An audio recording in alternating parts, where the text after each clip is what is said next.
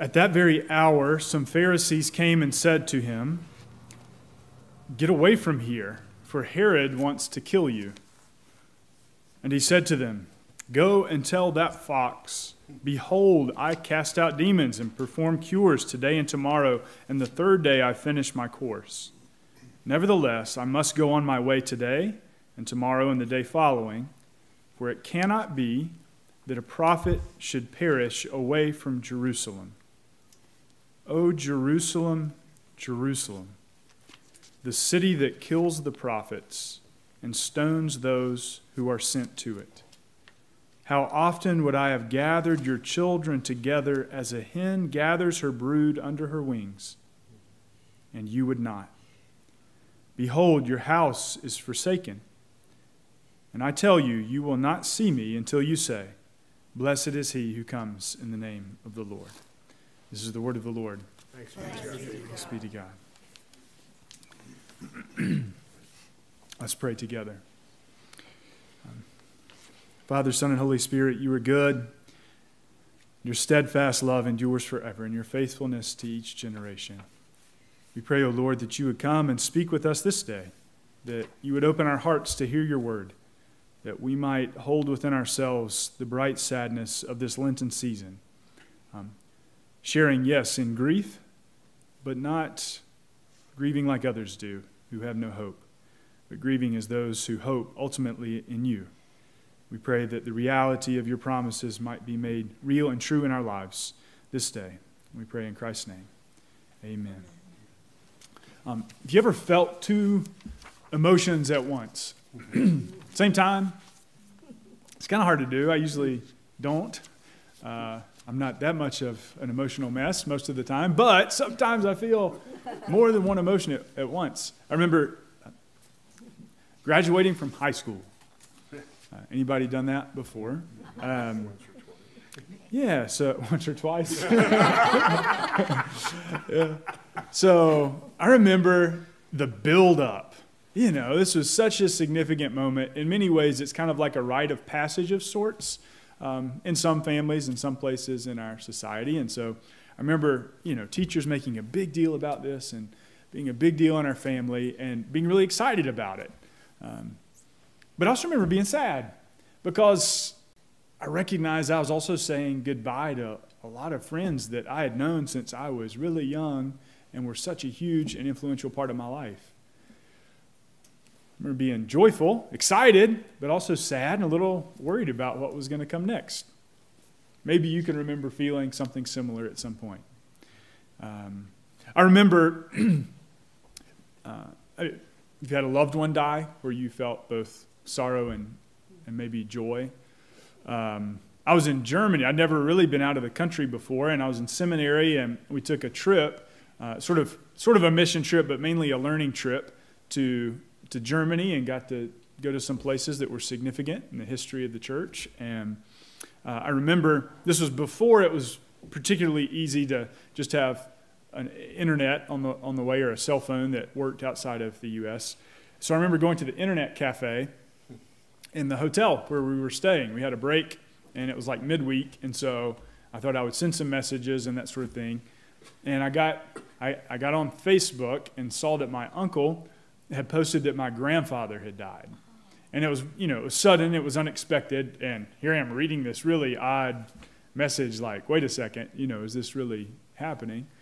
And so I immediately felt, you know, the shock of that, but also just sadness and grief. And, um, and I went back up to my room. I was sort of numb, and then uh, I began to cry. But at the same time, like, I was I was truly happy. It was an odd thing, an odd experience. And that's how I would have scripted it at all. But I remember feeling sadness, but also gratitude. And I remember saying, Thank you, Lord. Uh, Grandpa had this degenerative disease that continued to sort of eat away at his muscles and at his strength. And um, so he, he had his share of suffering. And uh, this really um, quick uh, death where he passed from that suffering into glory. And indeed, it was a blessing. Um, so I, I, remember that experience. Um, you know, there's a hymn we sing, When I Survey the Wondrous Cross, and, and one of the lines in there says that when you look at the cross, you'll see sorrow and love flowing, mingled down.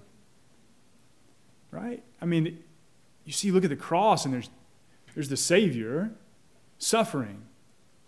It's not good. Um, sometimes we, th- we talk about the cross, and so we get used to it. And a couple weeks ago, Dave at the early service was saying, You know, I think we don't really get the cross much. It was sort of like saying, it's like having an electric chair up front. Like this was a, an instrument of execution, you know? And here we are talking about the cross all the time, and I don't think we get it. I was like, You're probably right. you know, we probably don't. Like, here's this terrible thing. And at the same time, it is our greatest joy because there is our freedom. There's the one who has died for us that we might live. There's the one who conquers death through his death. So we can look at it and we can be sorrowful, but we can also see the love of God revealed for us when we look upon it. More than one emotion at once. You know, that's kind of like Lent. We're in the second week of Lent, this penitential season, and you may already be thinking, good grief, like I'm trying to cut back on X, Y, or Z. I'm trying to deny myself. I'm trying to struggle with my own ego so that Christ might rule in my life. I'm, I'm really, I'm, in, I'm trying to enter into this, but it's just been a week and here I am frustrated already. Uh, it's been a week and it is not fun to sing in minor keys all the time. You know, it is not fun to, to think about penitence, about repentance, to meditate on the fact that I'm sinful, that I don't get everything right, that I do wrong things. Like, I'd much rather just ignore that or move forward or be distracted. But here we are wrestling with this season which is intentionally sorrowful. The monks will talk about receiving the gift of tears at a certain point. And the gift of tears is like this interior cleansing and washing, the tears of which are, are a sign of. Um, and so sometimes we receive the gift of tears thinking and meditating upon our own sin. And yeah, that's a bit of a downer, isn't it? And yet, also within Lent, there's one of the emotions, yeah? But also within Lent, there is this brightness, this hopefulness, this joy, because it's a 40 day season, and we know the telos, the end goal of this time, which is after 40 days, what are we going to celebrate? Easter, the resurrection, new life, Christ's victory, our participation in it. And so, yes, we see sadness, but we're also able to look ahead to the light of Jesus, which shines upon us from a distance, and we're receiving it more and more. So that Lent, the classic kind of description of this season, is a bright sadness. Can you begin to try to hold those two things together in you for the next few weeks. A bright sadness, a sadness that is bright, a brightness that also is sad. That's the title of the sermon. Again, I'm, get, I'm getting pretty good at these things. I'm just nailing down the main point I'm trying to make in the title. I had a professor who loved titles, and he wrote the series of articles for different publications and the one title I remember most was A Chest Hair Named Fred. I'll send you the article if I can find it. It's hilarious. It's about his son discovering his first chest hair. Yeah, it had a good ending. My titles aren't to that level yet, are they? I got, I'm struggling here, but I got a goal to shoot for, right? Yeah. So, we're in the midst of this season, which is both sad but also bright. And our scripture readings contain both of those things today. I don't know if you noticed it. Yes, there is uh, Jesus looking at Jerusalem, hearing that Herod wants to kill him, looking to Jerusalem and lamenting that the place where heaven and earth come together, the place where the temple is, the place where all God's people come, and God has promised to meet the people there, is the place where people reject God, kill the prophets, and refuse not only those God sends, but also won't even be gathered under God's wings. The central place is the place where you can see most clearly that people have rejected God. Jesus laments the reality of this. There's sadness, there's a real grief there. Oh, Jerusalem, Jerusalem. There's Paul Paul, who struggles within himself for that promise that lies ahead in Christ. He says, I'm going to forget everything which is, is behind, and I'm going to wrestle, I'm going to struggle looking ahead towards the goal. He's in the middle of the sadness, the, the difficulty, the hard part of self denial, um, of taking up one's cross, but he's also looking ahead and he sees the weight of glory that is promised. There's both of those things there. And of course, the psalm speaks of God as our salvation and as our light. The light that shines, the brightness is God.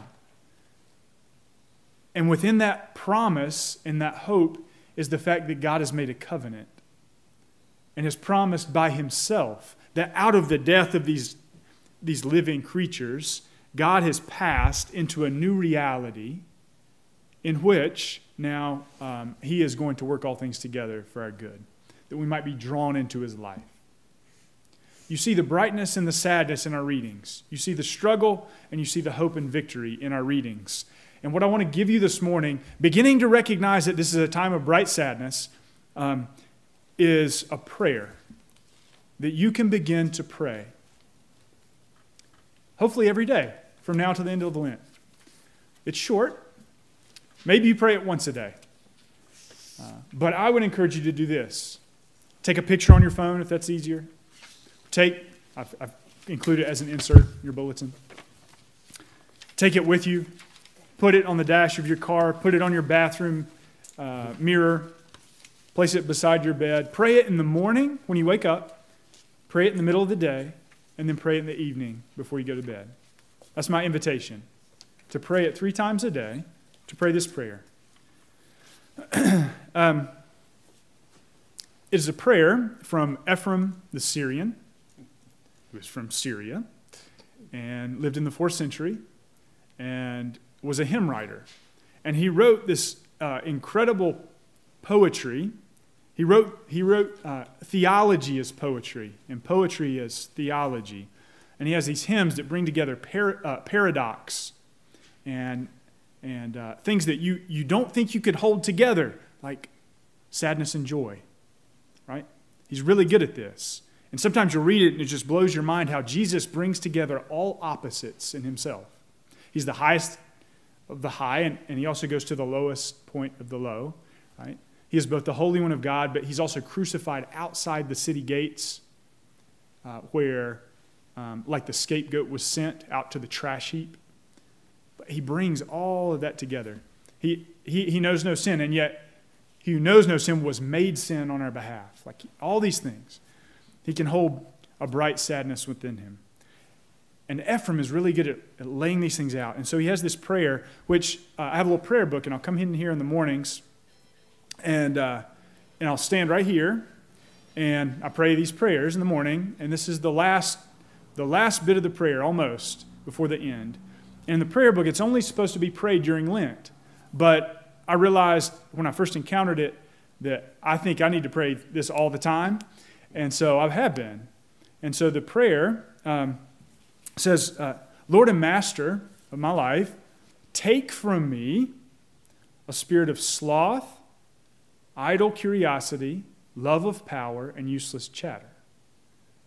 Rather, accord to me, your servant, a spirit of uh, chastity, humility, patience, and love. Yes, Lord and King, grant that I may see my own sin and not condemn my brother and sister. For blessed are you forever and ever. Amen.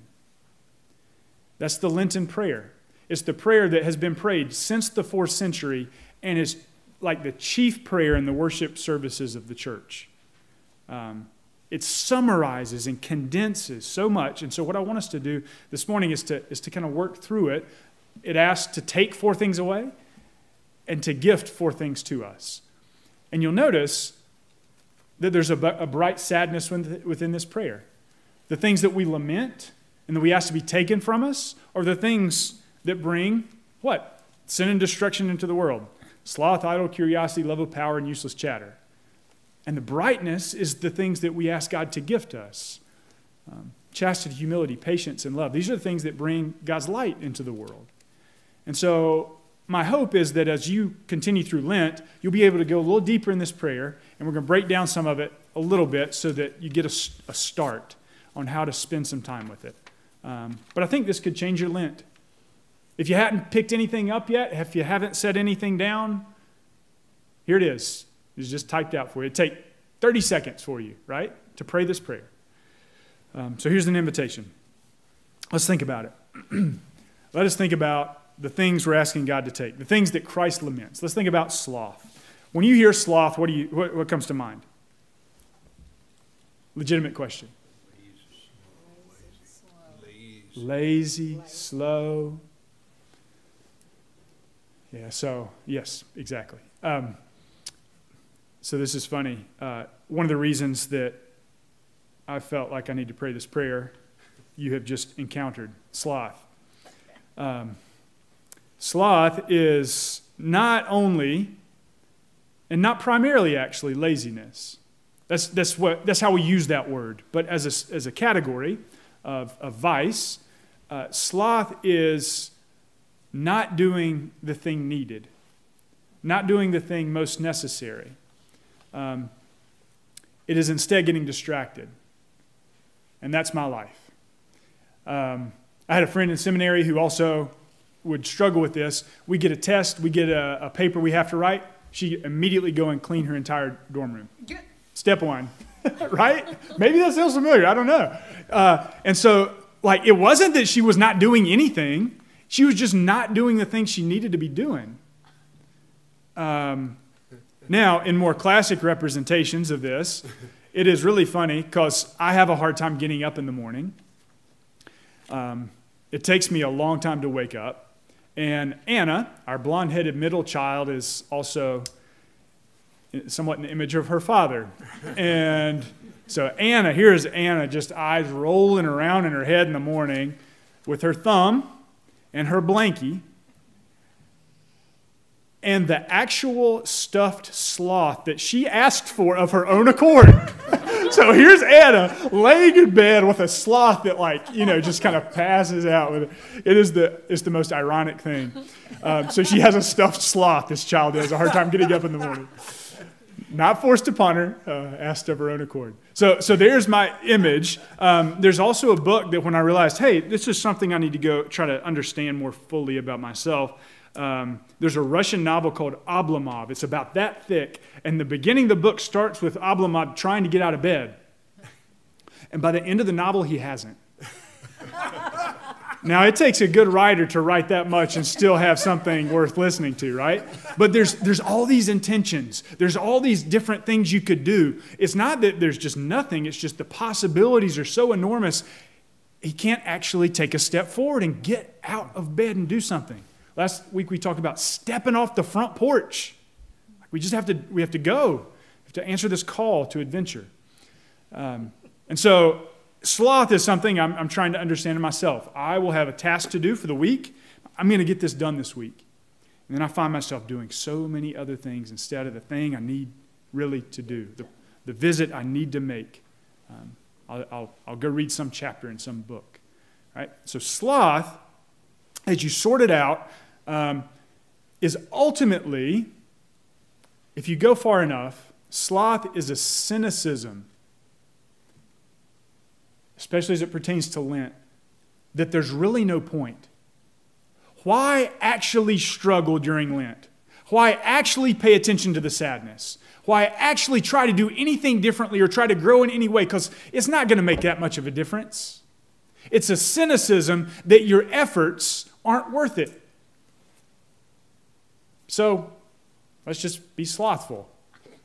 Let's just do whatever we want, right? It leads directly into this next one, which is idle curiosity. Another way it's translated is faint heartedness. You just like, you don't have that much ability to commit to something.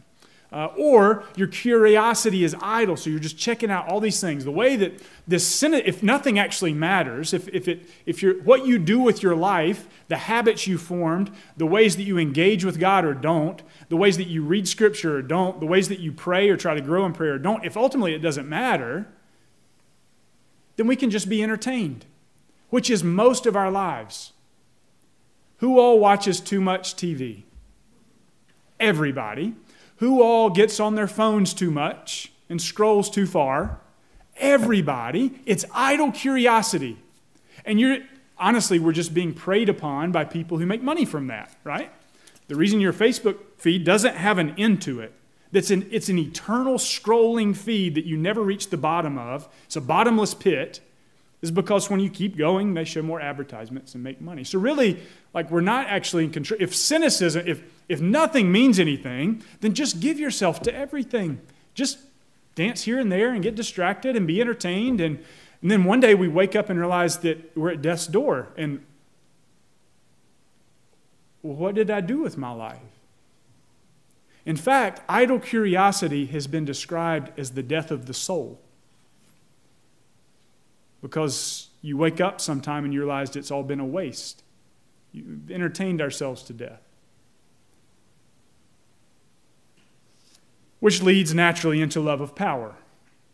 If things are meaningless, and by way of idle curiosity, my stomach, which is what the psalmist said, uh, is what leads me. My desires to be entertained, to be distracted, to enjoy all manner of different things that aren't actually purposeful or meaningful. If that is if I become the center of everything, then love of power actually is the next stage of this. It's not death of my soul, it's the death of people as people in my life. They actually just become people I begin to manipulate and try to control and get angry if they don't obey my every whim. So idle curiosity leads the center of myself in the world leads to love of power over others, which in the end results in useless chatter. That's not just talking a lot about things that don't mean much. That's actually, uh, in a fundamental way, um, distorting and bending the image of God within us. We, among all creatures, are the only ones who can speak words. And so, bear within us the image of God who is the Word. The Word became flesh, and we as human beings bear the image of God, and so we can speak. God created things by speaking. We have the gift of language, of words, of communication.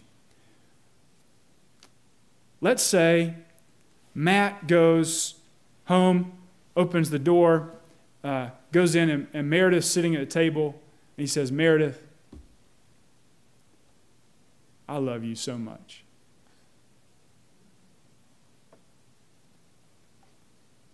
That changed something, didn't it? That created a brightness, didn't it? Um, let's say Matt comes to the church, knocks on the door, actually kicks it in. He says, Michael, you nincompoop, you big oaf, what are you doing? You being slothful today? I'm using a silly example, but think of something that was really that would be really mean, that would be really hurtful. What if Matt came and said, Michael, I don't love you at all. I, I hate you. Something, you know. Those words change things. Now, when you begin to use words out of cynicism that anything matters and you've made yourself the center of the world and you love power over others, suddenly idle chatter becomes propaganda, doesn't it? And suddenly we realize, whoa, this doesn't just apply to me, this applies to just humanity. Let's look at um, a philosophy similar to Marxism, right, which has had some impact in the East, yeah? Uh, in places like Russia and Ukraine, handed down. Now, this isn't stereotyping because Christianity has also had deep roots there and a continued influence. But Marxism says something like religion is the you know is an opiate of the masses. There's no real meaning, right? There's no real correspondence with anything more. Eventually, we'll just die, and that'll be it. And anything else is just fake and pretend. It's an inner cynicism, which leads to sloth, right? That anything matters at all. And so, if that's the case, we can devolve into what? Just placing ourselves at the center of the world idle curiosity, which leads to love of power and controlling other people or places or trying to, in power, take and, and usurp other leaders and take things for ourselves. And then, how does that manifest itself? Ultimately, in propaganda, words that don't correspond with reality. I mean, it's is kind of relevant, this prayer written in the fourth century. You can look on the news and see all of these things happening, and you can lament them, right? That there is such thing as war, that there are such thing as lies, that there is hurt and woundedness and separation of families and murder and all, all these things. We can look at that like Jesus and cry out, O Jerusalem, Jerusalem. And we can see each of those in our own hearts. I can see it in mine. Which is why there's another part to the prayer. We ask God to take all that. That's what Lent's about. Get rid of all these things so that instead you can give to me, Lord and Master, Lord and King, a spirit of chastity, humility, patience, and love. Chastity is a right correspondence of your head and your heart and your body. Um, it is not sloth where nothing matters so, why any border or boundary to any desire I might have? But chastity, and not just, you know, we stereotype, you know, we jump immediately and we think chastity is like just a sexual thing. It's not. It applies to all of life. There are appropriate bounds to our lives. Chastity is actually asking for a right recognition of those things. Chastity, which leads to humility. Humility is just telling the truth, actually, and acknowledging it. Humility is to confess the truth. God is actually the one who is humble and who sees and tells the truth. Christ is humble enough that he takes the form of a servant because that is the form of love for others. Chastity, humility, patience. God is patient, the scriptures tell us, not wanting any to be given to destruction, but that all might be saved. One who is patient is able to see the big picture. God can see not just where you are in the middle of your struggle, but can see you at your end. That final reality that you will come as you come to reflect Jesus in your life and to share union with Him, and where there's no need for any of that lamenting anymore because those things are gone. And that ultimately leads to what? Love. As these things are taken away, as we acquire chastity, humility, patience, and love during Lent, that's where we end up. Now, a word of caution to myself and to you, because I've used some external example to see how these things take shape, right? I use this example of Marxism or Russia and some of the and, uh, historic roots of different philosophies that could pertain to these things, but the end of the prayer catches me. And when I start doing this work in my own life, I, am quick to see it in other people, and man, it, I start ending up with pride instead of humility. I'm a little further ahead. I can see, really, but they're not even aware. They can't even recognize the tendency in themselves. Like the end of the prayer brings us back and says, Grant that I might see my own sin and not condemn my brother. Lent ultimately in a world where everybody's chattering all the time and trying to get you to point fingers at everyone else in every other situation about why they're wrong, you're wrong, everything's wrong, bad, etc. Lent is for you to look at your own heart and to confess your own sin and not spend your days condemning everyone else like the news. That's the invitation. It's a bright sadness. And it results in the end with Easter life. In the name of the Father, and of the Son, and of the Holy Spirit. Amen.